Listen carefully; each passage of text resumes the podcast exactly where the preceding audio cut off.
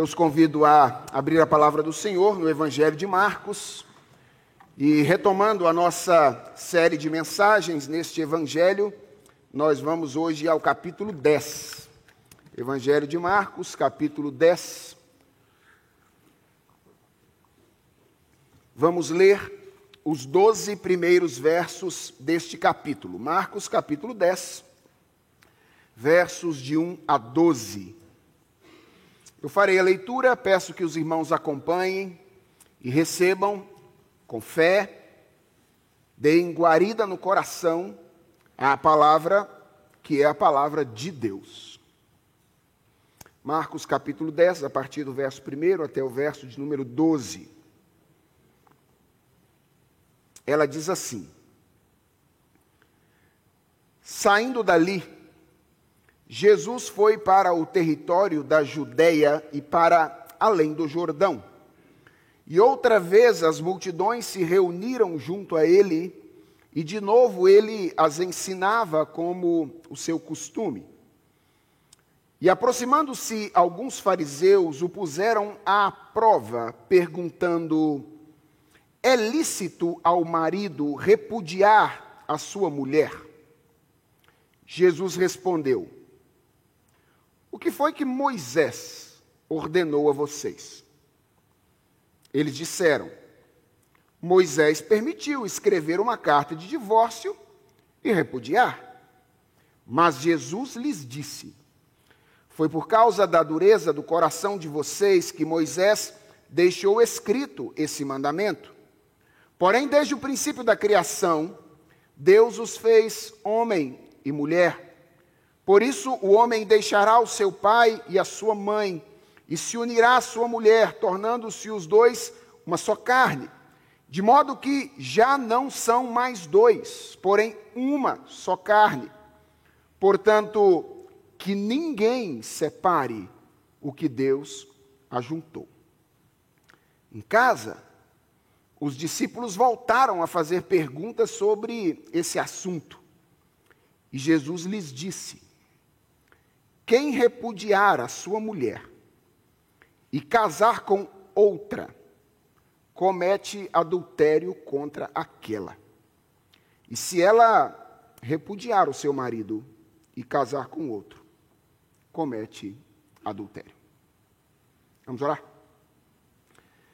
Senhor, nós carecemos da tua graça em todos os momentos da nossa vida, e nesse momento, nós carecemos da tua graça de um modo todo especial, pois vamos ouvir a exposição da tua palavra. Dá fidelidade ao teu servo e dá também atenção e zelo aos meus irmãos que vão ouvir a tua palavra nessa noite. Que a tua voz seja ouvida entre nós, é a nossa oração, em nome de Jesus. Amém. Irmãos, essa é uma passagem difícil. Não tanto pela dificuldade de compreender aquilo que ela ensina, mas porque ela trata de um assunto sensível, o divórcio.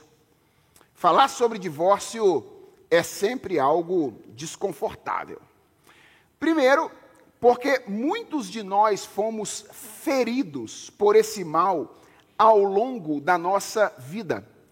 E nós carregamos feridas que ainda não foram cicatrizadas. E quando nós falamos a respeito desse assunto, essas feridas são mexidas e abertas mais uma vez. E em segundo lugar, é desconfortável falar sobre divórcio porque divórcio é um assunto polêmico.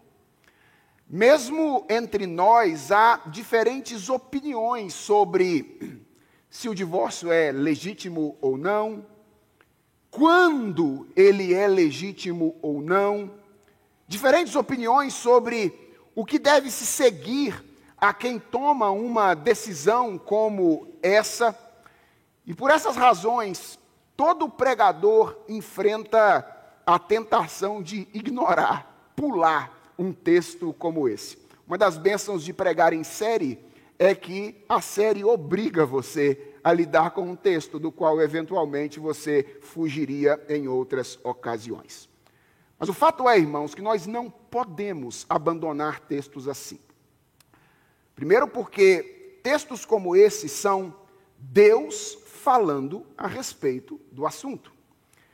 E o assunto é extremamente relevante para os nossos dias. Você que tem alguns anos sabe que nas últimas décadas nós migramos de uma sociedade na qual o divórcio era considerado um crime para uma sociedade em que ele é absolutamente comum. E nos últimos anos, os cristãos, que durante um bom tempo se mantiveram contraculturais neste ponto, lamentavelmente, têm naturalizado cada vez mais o divórcio no seu meio. Por isso, é preciso falar a respeito desse assunto. E eu pretendo fazer isso, irmãos, nessa noite, da maneira como eu tenho tentado fazer em todas as ocasiões em que subo a este púlpito, como um servo do texto. Eu não quero expressar a minha opinião sobre o divórcio. Vocês não precisam da minha opinião. A minha opinião não importa. Eu quero que vocês ouçam a Jesus. E que vocês entendam o que Jesus tem a dizer a respeito desse assunto tão difícil. O texto nos convida a começar refletindo a respeito de motivações. O texto que nós estamos estudando hoje, irmãos, apresenta um diálogo que Jesus teve com alguns fariseus. Jesus estava na região da Judéia, isso é importante, daqui a pouco vai ficar claro.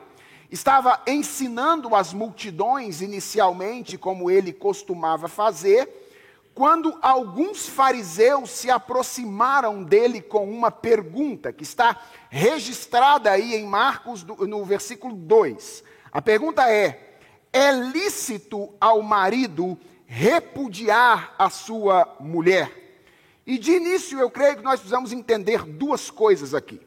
Primeiro, nós precisamos entender a pergunta.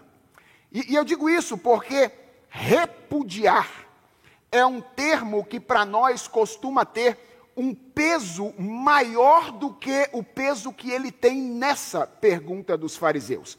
Quando a gente lê a palavra repudiar, a gente sempre costuma pensar em coisas meio estranhas como abandonar, desamparar, às vezes até agredir. Mas atenção, na pergunta dos fariseus, o termo não tem esse peso. Ele significa simplesmente deixar ir ou liberar. O que os fariseus querem saber é se é legítimo o divórcio. E Mateus nos ajuda a entender o que os fariseus querem saber nessa ocasião. Porque lá em Mateus, onde a pergunta já pressupõe um pouco do status quo do debate da época, e daqui a pouco a gente vai ver isso também. A pergunta é ainda mais clara. Se você der uma olhada em Mateus no capítulo 19, verso de número 3, você vai perceber que Mateus registra a pergunta dos fariseus da seguinte maneira: é lícito ao homem repudiar a sua mulher, atenção a isso, por qualquer motivo. Fosse hoje, talvez a pergunta dos fariseus fosse mais ou menos o seguinte: Jesus, é correto separar por incompatibilidade de gênios? É correto separar porque um gosta da escova de dente de um jeito, o outro gosta da escova de dente de maneira diferente. Jesus é correto separar, porque minha mulher está deixando cabelo demais na escova e eu estou começando a ficar irritado com ela. Essa é a pergunta dos fariseus. Eles têm em mente o divórcio que acontece por causas que eles, chama, eles chamam aqui de por qualquer motivo. Então, essa é a pergunta com a qual eles se apresentam diante de Jesus. Mas a segunda coisa que eu creio ser importantíssimo a gente entender inicialmente é com que motivação os fariseus se aproximam de Jesus nessa ocasião. E o verso de número 2 possui uma expressão que indica muito claramente qual era essa motivação. Ele diz que os fariseus se aproximaram de Jesus para colocá-lo à prova. A palavra aqui é a mesma palavra utilizada para a ação de Satanás em relação a Jesus por ocasião da tentação. Atenção, irmãos, o objetivo dos fariseus ao se aproximarem de Jesus naquele dia com essa pergunta não era aprender com Jesus.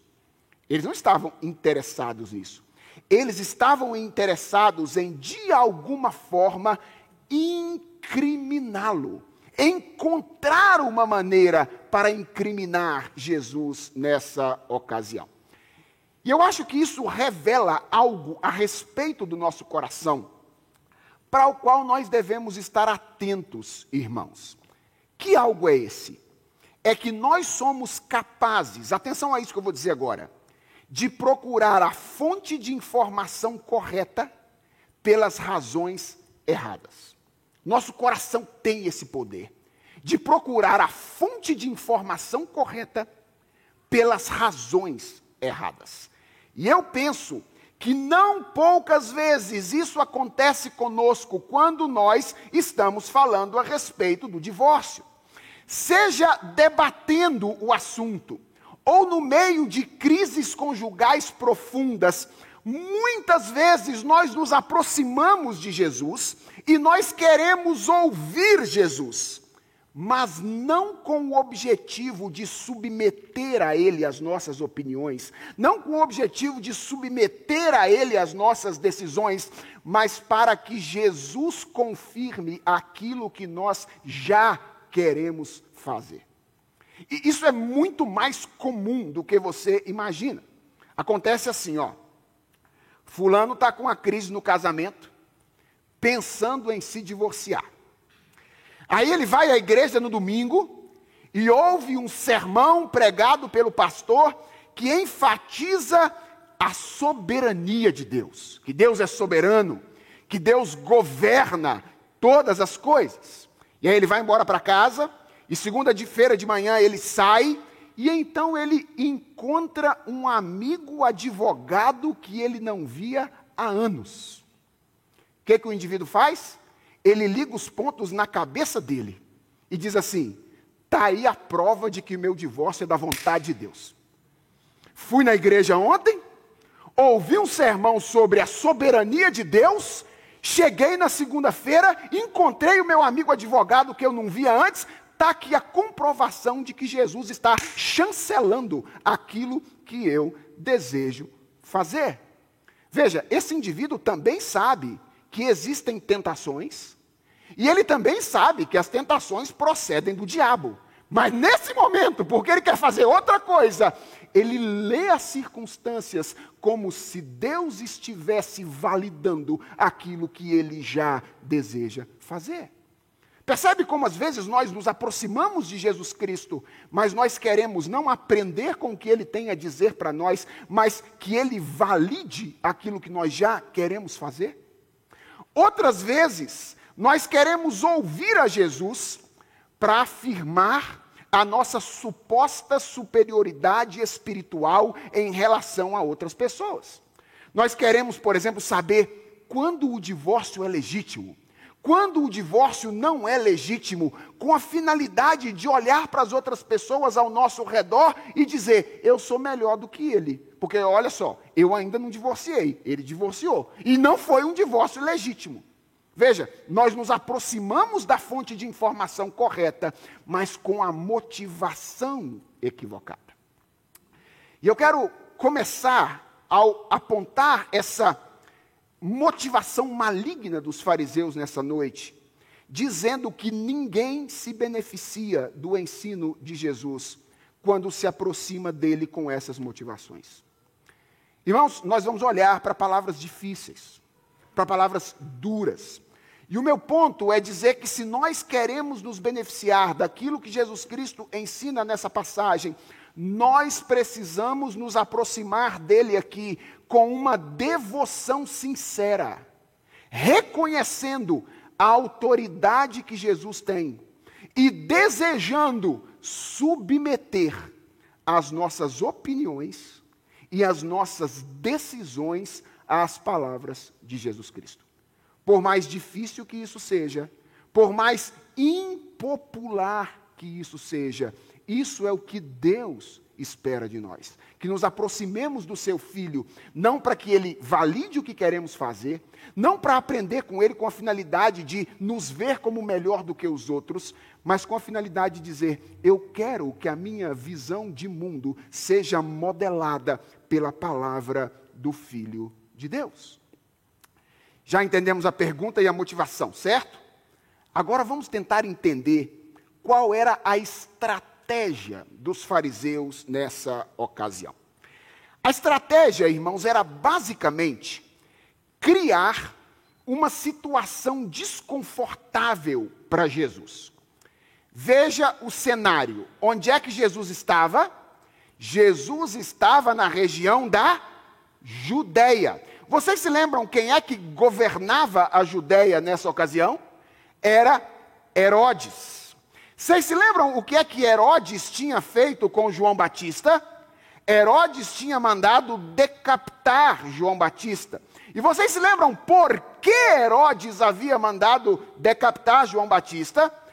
Porque João diretamente confrontava na sua pregação Herodes e a sua relação civil. Herodes estava casado com a sua ex-cunhada, envolvido em uma relação que nascera de um duplo divórcio. Ele havia se divorciado da primeira mulher, a atual mulher dele havia se divorciado do primeiro marido, que era irmão dele, e agora eles haviam se ajuntado. E João Batista pregava contra o divórcio de Herodes. E essa foi a razão, ou contra, contra a situação de Herodes. E essa foi a razão pela qual João Batista perdeu a sua cabeça. O, o divórcio, portanto, era um assunto delicado na região onde Jesus estava naquela ocasião. E em segundo lugar, o divórcio era um tema polêmico entre os intérpretes autorizados do judaísmo da época. Naquele período, irmãos, o debate em torno do divórcio tinha a ver basicamente com o entendimento de um texto bíblico. Abra sua Bíblia em Deuteronômio capítulo 24, versos de 1 a 4. A maneira como se interpretava esta passagem era a fonte das polêmicas naquela ocasião. Em Deuteronômio capítulo 24, versos 1 a 4, Moisés diz assim: Se um homem tomar uma mulher e se casar com ela, e se ela não lhe for agradável aos seus olhos, por ter ele achado coisa indecente nela, e se ele escrever uma carta de divórcio e a entregar à mulher e a mandar embora, e se ela, saindo da casa dele, for e se casar com outro homem, e se este passar a odiá-la e escrever uma carta de divórcio e entregar a mulher e a mandar embora de sua casa, ou se este último homem que a tomou para si por mulher vier a morrer, então, atenção, tudo que eu li até agora foi condição hipotética, certo? É Moisés dizendo, se acontecer isso, a lei vem agora. Qual é a lei? Então, diz aí Moisés, o primeiro marido dessa mulher que a mandou embora não poderá casar-se de novo com ela, depois que foi contaminada, pois é abominação diante do Senhor. Assim, vocês não farão pecar a terra que o Senhor, seu Deus, lhes dá por herança. Veja que a passagem é longa, mas os intérpretes da época se atinham basicamente ao significado de uma expressão. Qual era a expressão? era a expressão coisa indecente. Lá no comecinho, Moisés disse: se um homem tomar uma mulher e se casar com ela, e se ela não for agradável aos seus olhos, por ter ele achado coisa indecente nela, os intérpretes leram isso, perceberam por conta deles que Moisés já estava validando o divórcio, e agora perguntaram: o que seria esse negócio de coisa indecente? E havia basicamente duas escolas naquela época que carregavam o nome de dois grandes rabinos famosos. Um era, uma era a escola de Shammai, que era uma escola bem conservadora, e que fazia uma interpretação bem estrita dessa expressão, identificando-a especificamente com o adultério, ou a infidelidade sexual. Então, para a escola mais conservadora, coisa indecente era infidelidade sexual. E havia uma segunda escola, que era a escola de Hillel, um pouco mais liberal, que fazia uma interpretação mais elástica dessa expressão, identificando essa expressão a qualquer coisa que fosse desagradável ou vergonhosa, ou considerada desagradável ou vergonhosa pelo marido. Então, coisa indecente para a escola de Hillel poderia ser, por exemplo, deixar a comida queimar, certo? Deixar a comida queimar, se o marido considerasse isso algo indecente, poderia ser uma razão para o divórcio. Ou então, coisa indecente poderia ser falar alto e perturbar os vizinhos. Se o marido entendesse que isso era coisa indecente, então era razão suficiente para o divórcio. Veja, esses exemplos não são criados por mim, eles são dados pelo William Hendrickson em seu comentário a essa passagem. Vejam bem, com esse pano de fundo, é possível entender melhor a pergunta dos fariseus. O que que os fariseus queriam saber? Se Jesus estava do lado dos conservadores ou do lado dos liberais? Como a postura mais comum era a dos liberais, de que o divórcio era possível por qualquer razão, eles se apresentam diante de Jesus e perguntam: Jesus, Hilel estava certo? É lícito dar carta de divórcio em virtude de qualquer razão? E o objetivo deles, obviamente, era deixar Jesus em maus lençóis. Porque se Jesus endossasse a interpretação mais conservadora, o que aconteceria com ele? Primeiro, ele se indisporia com a maioria dos intérpretes que endossavam a interpretação mais liberal. Em segundo lugar, ele se indisporia com boa parte do povo, porque o povo também lia o divórcio daquela maneira mais liberal. Aliás, irmãos, parece, parece que os próprios discípulos adotavam essa interpretação mais liberal. Por que eu sei disso? Porque Mateus diz que quando os discípulos ouviram Jesus pregar o sermão que ele pregou nessa ocasião, eles disseram o seguinte: se essa é a condição do homem relativamente à sua mulher, não convém casar. Ou seja, quando Jesus terminou de falar, os discípulos falaram assim: é isso? Então é melhor ficar solteiro. Então parece que os discípulos também endossavam aquela interpretação mais liberal. Em terceiro lugar, Jesus se indisporia com Herodes, que estava na condição que estava. E em quarto lugar, ele poderia ser acusado injustamente de incoerência por comer e beber com as pessoas que ele estava agora condenando. Lembra que Jesus comia e bebia com os pecadores? Eles poderiam dizer: como é que você está dizendo que não pode se você senta e come e bebe com eles?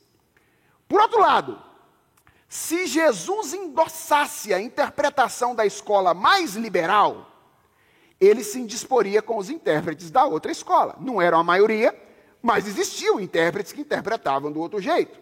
Em segundo lugar, ele se indisporia com a outra parte do povo, sobretudo com quem? Com as mulheres, que eram as mais prejudicadas pelo liberalismo quanto ao divórcio naquela ocasião. E em terceiro lugar, Jesus facilmente poderia ser acusado de frouxidão moral. Vejam, irmãos, o que os fariseus estão tentando fazer aqui. Eles estão tentando armar uma arapuca. Eles estão tentando manipular o discurso para deixar Jesus em maus lençóis, sem uma resposta que, que é, não lhe comprometesse. E perceber isso é extremamente importante, porque esse é o tipo de estratégia que ainda hoje a carne, Satanás e o mundo usam em relação a nós. Eu não sei se vocês já perceberam isso, irmãos, mas quer nós estejamos debatendo sobre o divórcio, quer nós estejamos no meio de crises conjugais, sabem qual é o grande esforço dos nossos inimigos? É quase sempre nos convencer de que o divórcio é a única alternativa possível. Quem já conversou com pessoas que defendem ardorosamente o divórcio, ou quem já conversou com pessoas que estão decididas a se divorciar, sabe que um dos argumentos mais comuns é o de que não tem outro jeito. É mais ou menos o seguinte: o argumento. É melhor a gente ser amigo divorciado do que inimigo casado. Não é isso que as pessoas dizem? Olha, não dá mais. Não tem jeito. Passou daqui, a gente vai começar a se pegar de um jeito que não é legal. Então é melhor a gente se separar e ser amigo separado do que ser inimigo casado. E isso parece lógico, não é verdade? A gente olha para o cenário e isso parece fazer sentido. Qual é o problema dessa tese? É que essas não são as duas únicas opções. Quem disse que só existem duas opções? Onde é que está o poder de Deus? Onde é que está o Deus que transforma o vale de ossos secos e dá vida a esse vale que outrora era algo sem vida? Quando alguém argumenta desse jeito, irmãos, ele já foi levado pela estratégia do inimigo, que é semelhante à estratégia usada pelos fariseus contra Jesus Cristo naquela ocasião. Sabem o que os fariseus tinham esquecido? Eles tinham esquecido que eles não estavam lidando com qualquer um. Eles estavam lidando com o Filho de Deus. E Jesus tinha uma resposta para eles.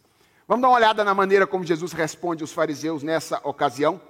O texto diz que Jesus começa a sua resposta aos fariseus com uma pergunta. Jesus fazia isso com frequência. Ele recebe a pergunta e ele então devolve outra pergunta. Ele olha para os fariseus e diz: O que foi que Moisés ordenou a vocês? Irmãos, essa é uma pergunta fantástica. Por que, ela é fantástica? Primeiro, porque ela desloca a discussão para o lugar de onde ela nunca deveria ter saído. Quando os fariseus se aproximaram de Jesus para conversar sobre o divórcio, qual era o ponto de partida deles? Qual era o quadro de referência deles? Era a opinião teológica. Chamai ou Riléu? Quem é que tem razão? E Jesus começa perguntando: o que diz a Bíblia? Vocês estão preocupados com o que diz a tradição, com o que diz o rabino X, com o que diz o rabino Y. Jesus olha para eles e diz: o que diz a Bíblia? E isso chama a nossa atenção para um risco constante que nós corremos ao enfrentar assuntos práticos como esse. Sabe qual é o risco, irmãos? Eu acho que muitos de nós incorremos nele. É fazer de outra coisa que não a palavra de Deus o fundamento das nossas opiniões e das nossas decisões. Naquele tempo, para os fariseus, era o rabino X, o rabino Y. Para nós é a nossa lógica individual, os nossos próprios sentimentos, a opinião dos nossos amigos, a opinião daqueles que estão nas redes sociais, o que tem de cristão que, quando precisa de orientação a respeito de relacionamentos, ao invés de procurar pessoas provadas para fazer isso, vai atrás de uh, influencers sociais na internet não está no script.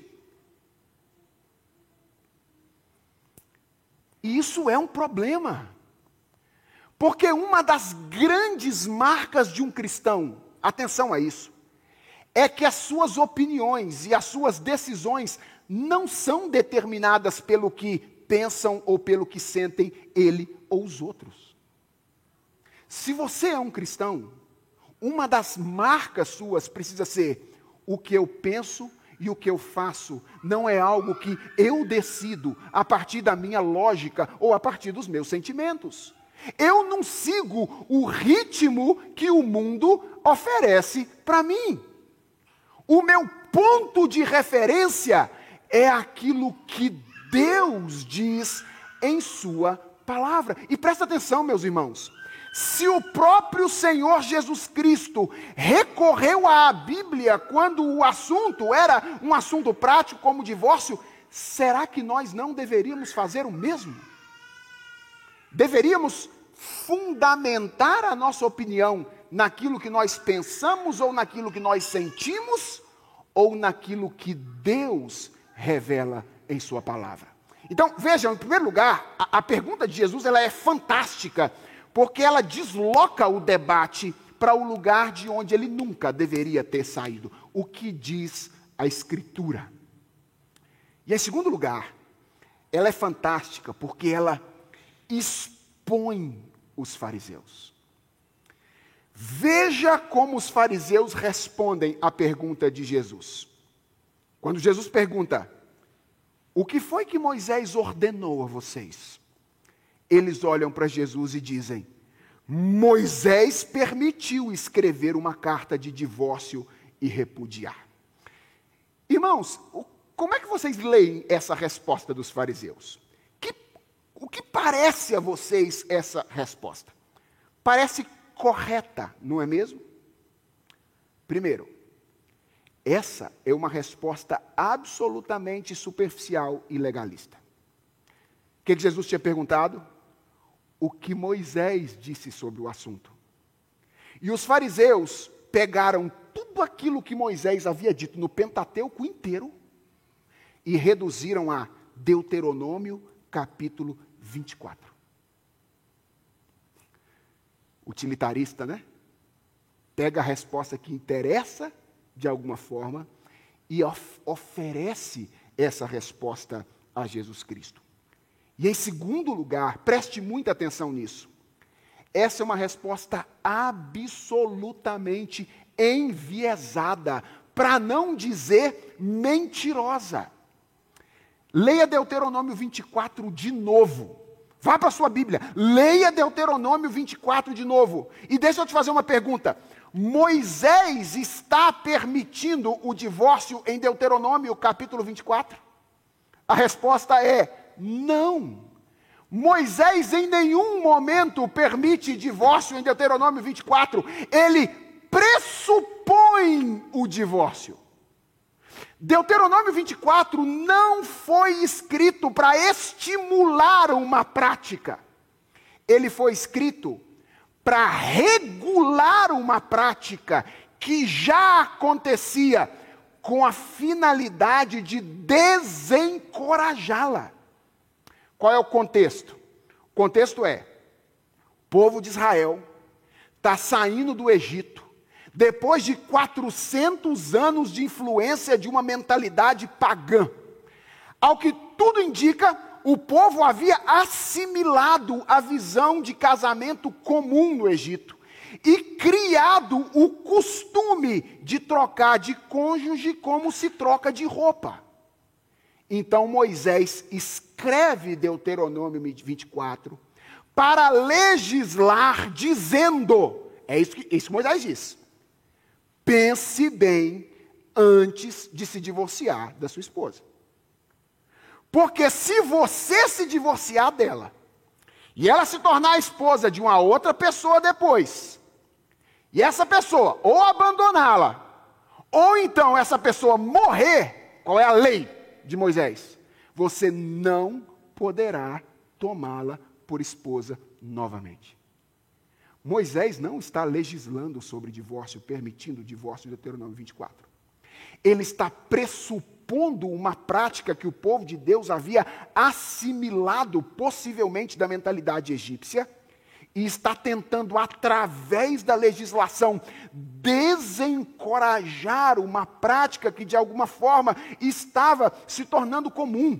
E aqui, irmãos, eu creio que nós chegamos ao coração do problema que é percebido e é atacado por Jesus nesse diálogo com os fariseus.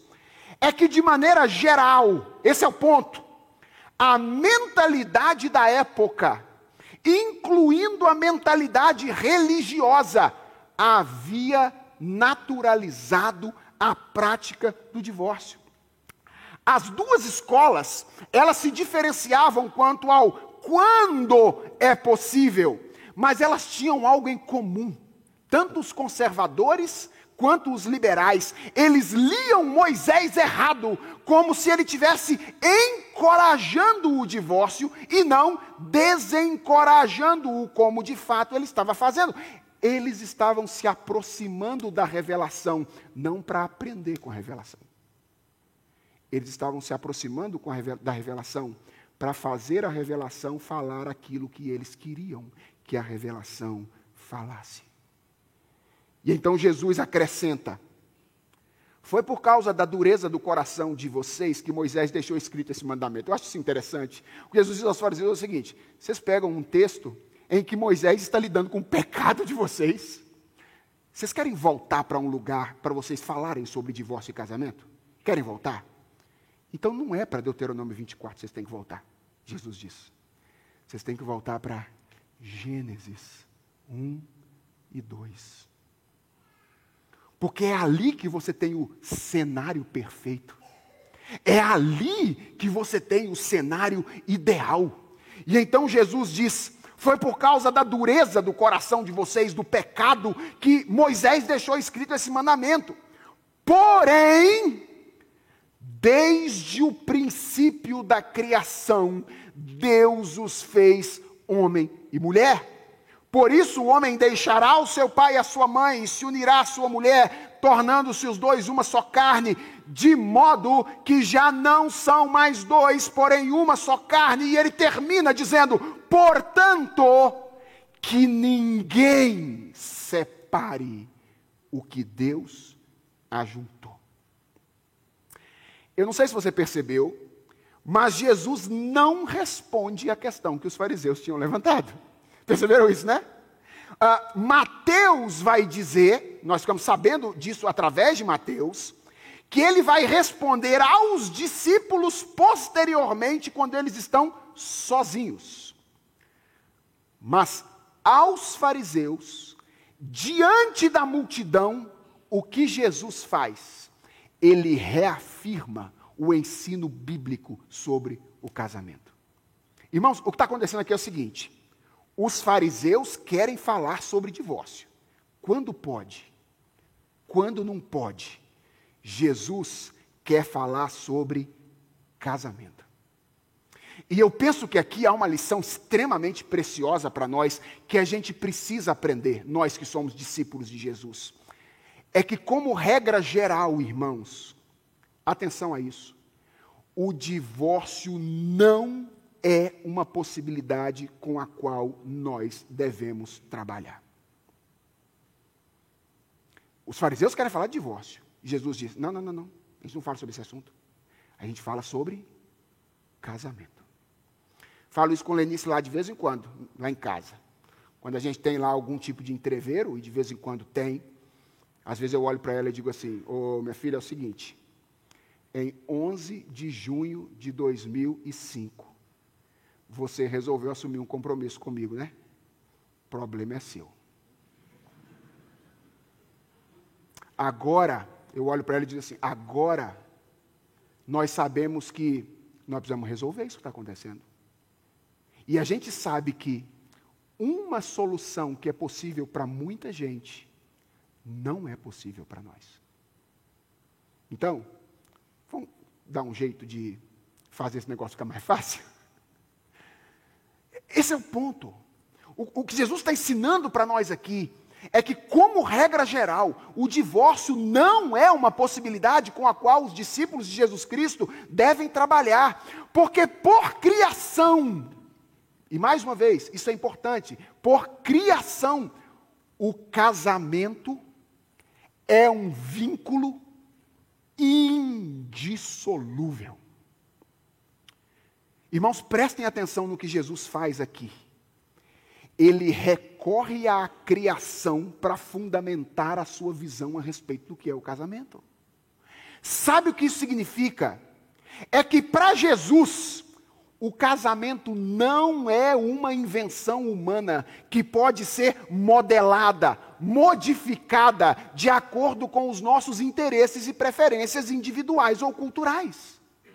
O casamento segundo Jesus Cristo, é uma criação de Deus que possui uma estrutura imutável que não pode ser modificada.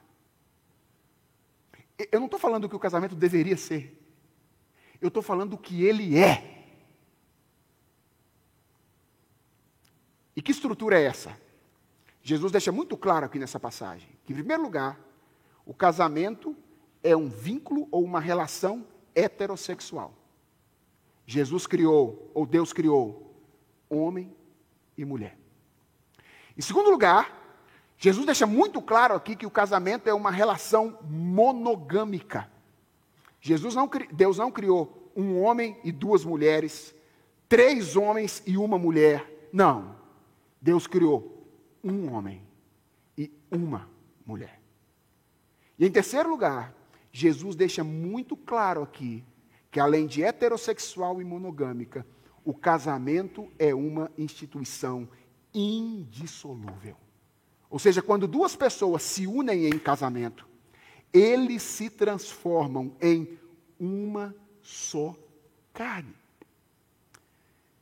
E o que eu quero que você perceba é que com essa resposta, Jesus toma as rédeas da conversa nas suas mãos, como que dizendo: vocês querem falar sobre divórcio. Na verdade, vocês precisam compreender melhor a natureza do casamento. Reflitam sobre a natureza do casamento. Façam isso à luz da Bíblia.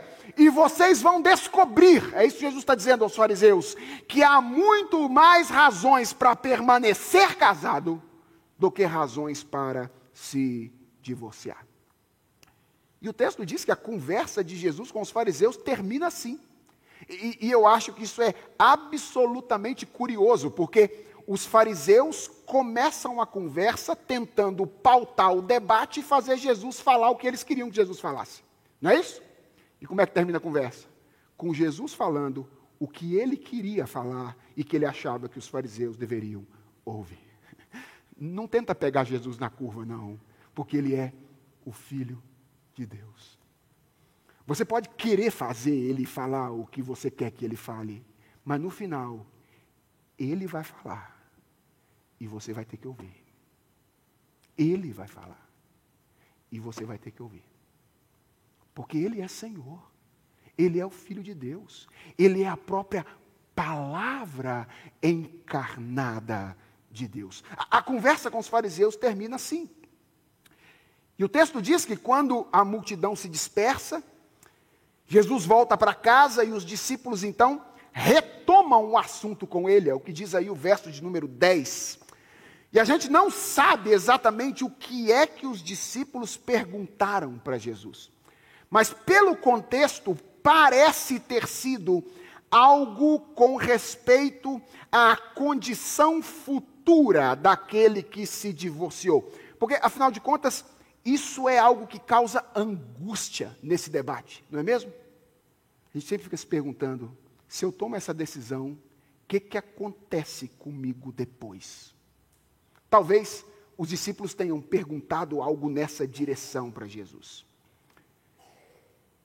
E, irmãos, eu quero, com toda a solenidade que esse momento exige, dizer que a resposta de Jesus é absolutamente radical. Sem meias palavras, Jesus diz: Quem repudiar a sua mulher e casar com outra, comete adultério contra aquela. E se ela repudiar o seu marido e casar com outro, comete adultério também. Radical. Jesus é muito radical nas suas palavras. Mas essas palavras de Jesus nada mais são, eu quero que você entenda isso, do que a implicação lógica do que ele tinha acabado de dizer. O que, que Jesus tinha acabado de dizer? Que Deus criou o casamento como um vínculo indissolúvel. O que, que isso significa? Que ele não se desfaz por motivos quaisquer, por motivos muitas vezes banais, quando nós o desfazemos. Horizontalmente, diante do Estado, para efeitos civis, ele pode até se desfazer.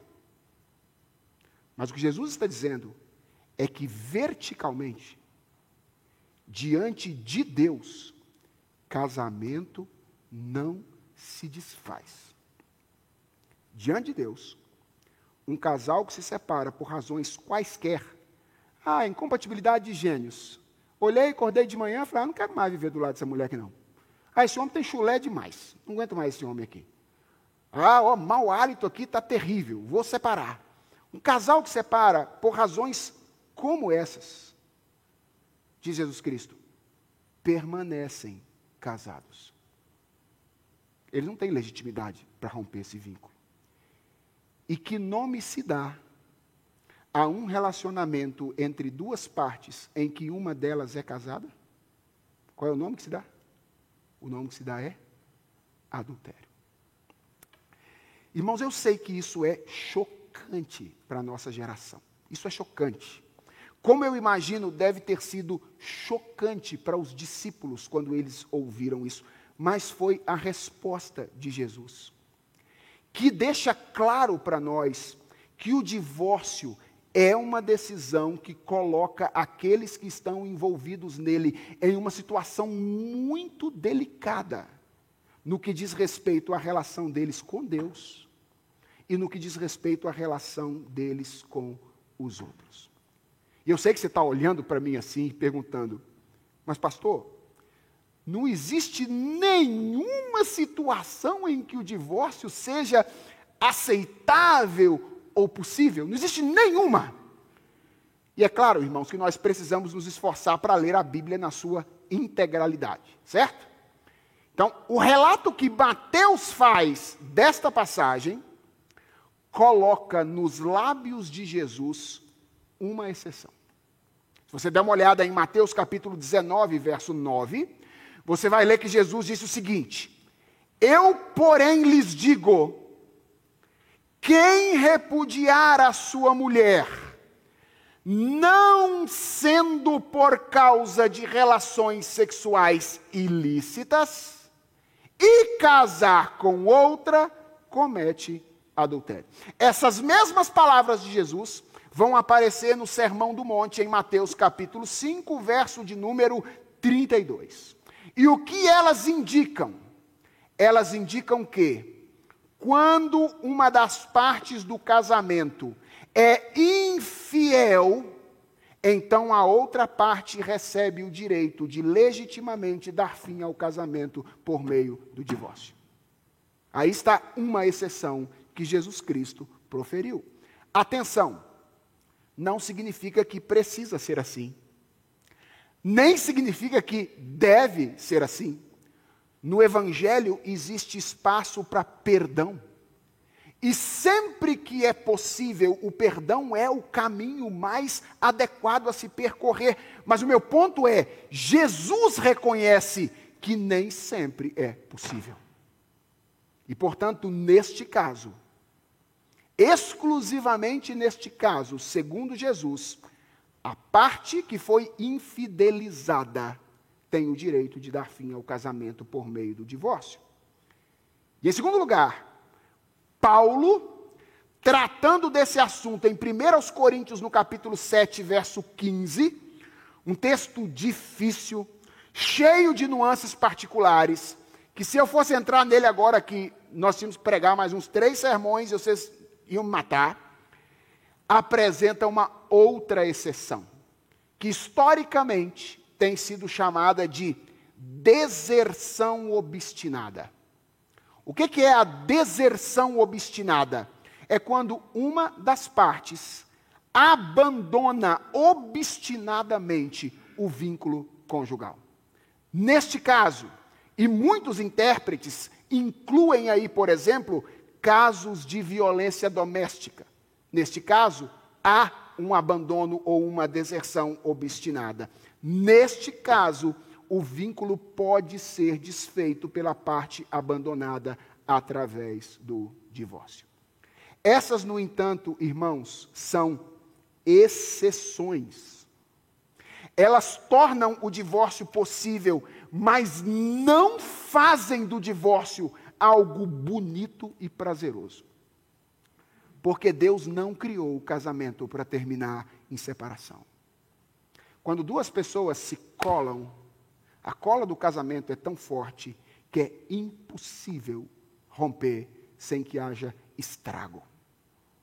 E na grande maioria das vezes, o estrago não é só para as duas pessoas que se envolveram nessa relação que terminou assim, não.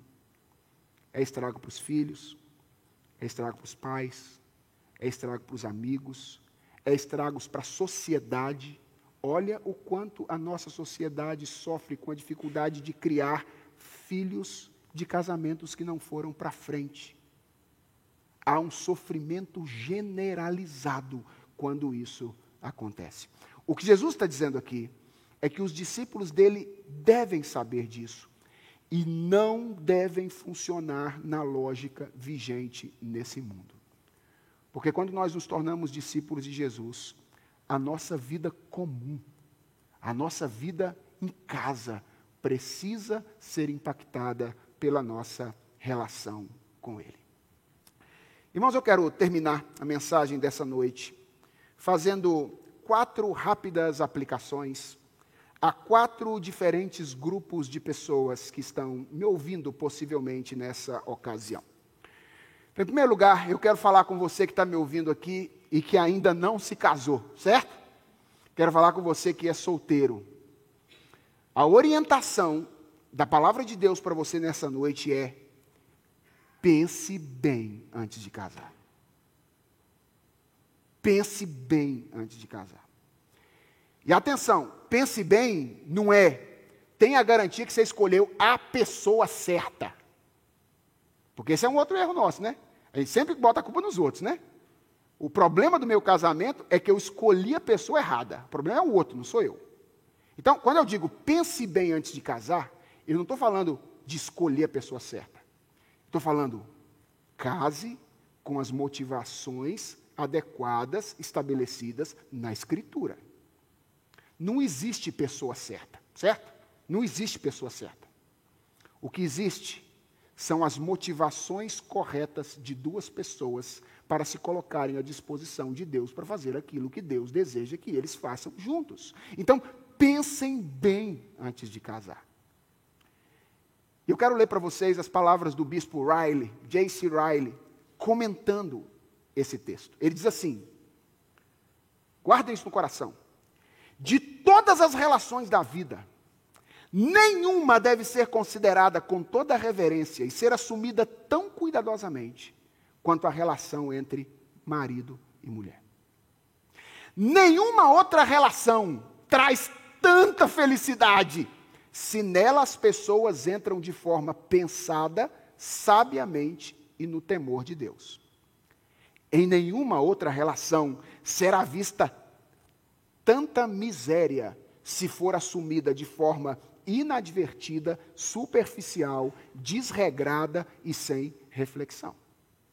Nada resulta em mais benefício para a alma do que quando as pessoas se casam no Senhor. Entretanto, nada na vida traz mais prejuízo à alma do que quando a fantasia, a paixão ou qualquer outro motivo carnal são a causa da união. Sabe qual é o problema, irmãos? Que nós estamos colhendo as consequências, a igreja está colhendo as consequências no mundo contemporâneo.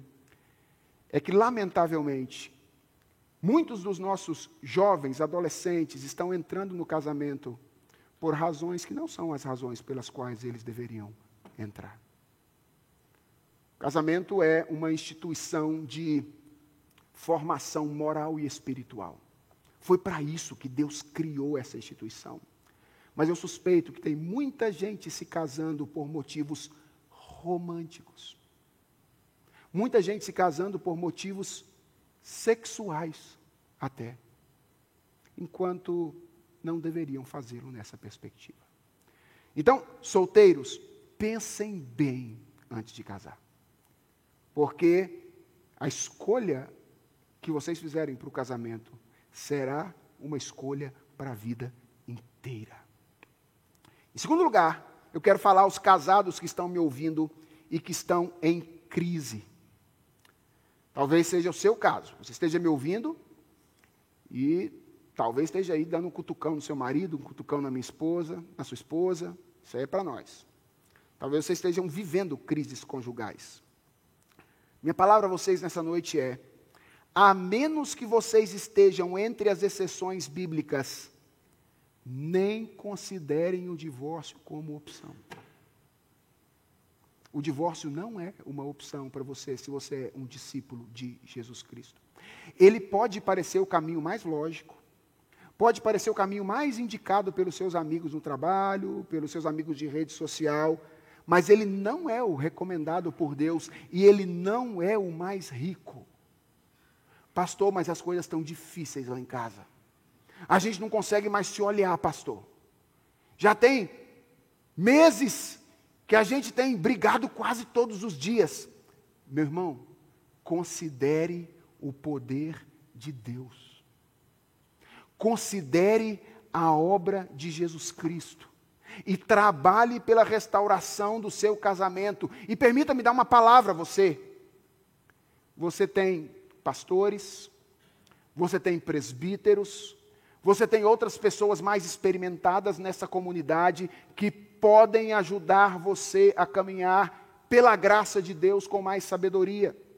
Eu estou dizendo isso, irmãos, porque houve um tempo, eu me lembro do meu pai exercendo o ministério pastoral dele, em que casais iam ao gabinete pastoral para dizer: Pastor, nós precisamos de ajuda, nós começamos a brigar muito.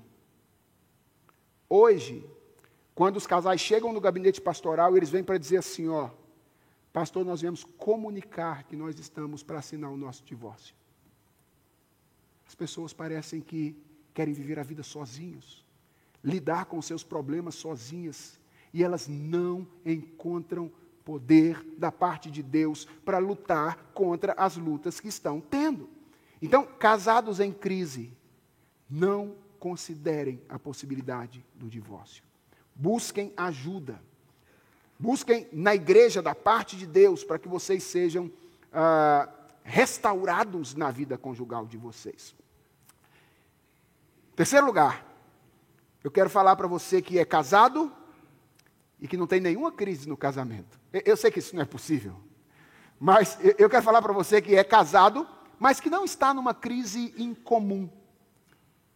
Tome cuidado com o orgulho e com a tentação de considerar aqueles que foram ou estão sendo assaltados pelo divórcio como pessoas piores do que vocês.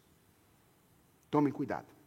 A Bíblia diz: aquele que pensa que está de pé, cuide para que não caia. Irmãos, todos nós carregamos o potencial para destruir um casamento. Todos nós. O nosso coração carrega, de cada um de nós, carrega todo o potencial necessário para estragar aquilo que Deus fez. Se nosso casamento está de pé, não é pelos nossos méritos, é pela graça de Deus. Então não olhe para as pessoas e diga, eu sou melhor do que elas. Ó, oh, fez uma coisa dessa. Isso pode acontecer com você. Você carrega esse potencial. Só não acontece porque a graça de Deus te preserva. E finalmente, eu quero falar para você que está me ouvindo e que já está divorciado. Eu imagino que essa mensagem pode soar esmagadora para você. E talvez ela de fato seja esmagadora. Mas eu quero lembrar você que o esmagamento produzido pela verdade de Deus não precisa ser o esmagamento da destruição. Pode ser o esmagamento da redenção. Às vezes, Deus nos esmaga, mostrando para nós a nossa miséria, para que nós corramos na direção do único lugar onde nós podemos encontrar perdão e poder para fazer o que deve ser feito. Talvez a sua pergunta seja, pastor, o que deve ser feito? Bem, isso não é simples, porque cada situação é uma situação diferente. O que eu sei, porque a Bíblia diz, é que tudo começa com arrependimento e fé. Se você verdadeiramente se arrepender, se você confiar em Jesus Cristo, não interessa o caminho que você tenha tomado ao longo da vida, Deus pode restaurar a sua situação. Isso vai exigir de você decisões sérias, que você precisará tomar posteriormente ao tomar essa decisão. Mas eu quero que você saia daqui nessa noite esperançado. O divórcio não é um pecado sem perdão. Não é existe perdão para pessoas que não conseguiram revelar através do seu casamento aquilo que deveria ter revelado, que é a maneira como Deus e o seu povo se relacionam em um vínculo indissolúvel. Existe perdão. Existe perdão. Arrependa-se, creia, venha a Jesus Cristo, busque ajuda e você poderá encontrar perdão e poder para fazer aquilo que deve ser feito. Vamos orar? Senhor nosso Deus e Pai, o Senhor mesmo criou o casamento. E tu fizeste isso para revelar a maneira como o Senhor se relaciona conosco, por meio de um pacto indissolúvel. O Senhor teria muitas razões para abandonar a gente. Mas porque o Senhor deu a sua palavra. Quando o Senhor entrou em aliança conosco, o Senhor tem mantido essa relação ao longo dos anos. Tu tens sido fiel para conosco. E nós queremos te pedir nessa noite que tu nos ajudes a sermos fiéis nesta relação que o Senhor criou. Senhor, nós queremos reconhecer diante de ti que nós somos miseráveis.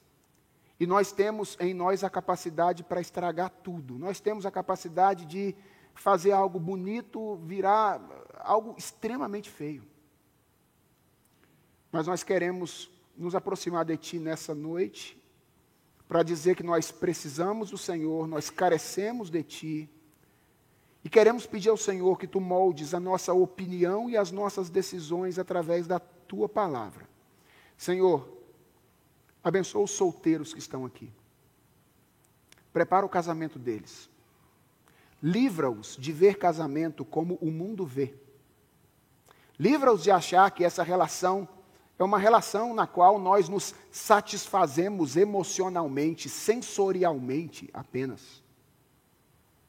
Livra-os de imaginar que essa é uma relação econômica, em que a gente constrói um império econômico. Ajude-os a ver o casamento como o pacto de amadurecimento espiritual que nós fazemos com alguém diante do Senhor. Livra os nossos jovens e os nossos adolescentes de uma visão superficial e pecaminosa do casamento. Senhor, de maneira muito especial, nós oramos pelos casais em crise.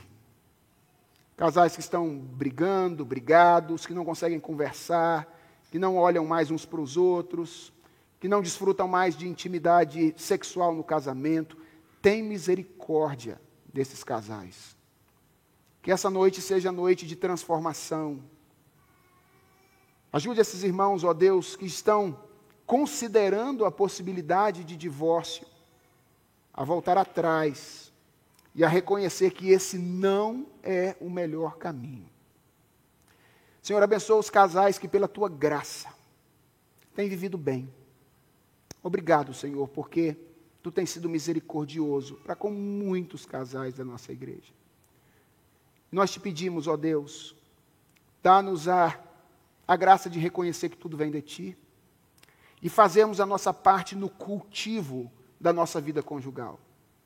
Que façamos aquilo que é necessário para que esta relação pactual seja também uma relação prazerosa, alegre, feliz, como ela deve ser. E ó Deus, tem misericórdia daqueles meus irmãos que me ouviram nessa noite e que foram de maneira dura feridas pelo, ou feridos pelo divórcio ao longo da vida. Senhor, se há, há como voltar atrás ainda, nós pedimos ao Senhor que hoje seja a noite de transformação. Se há efeitos que são duradouros, com os quais nossos irmãos terão que conviver com eles, Senhor, ajude-os. Não os permita sentirem-se destruídos pela palavra dessa noite.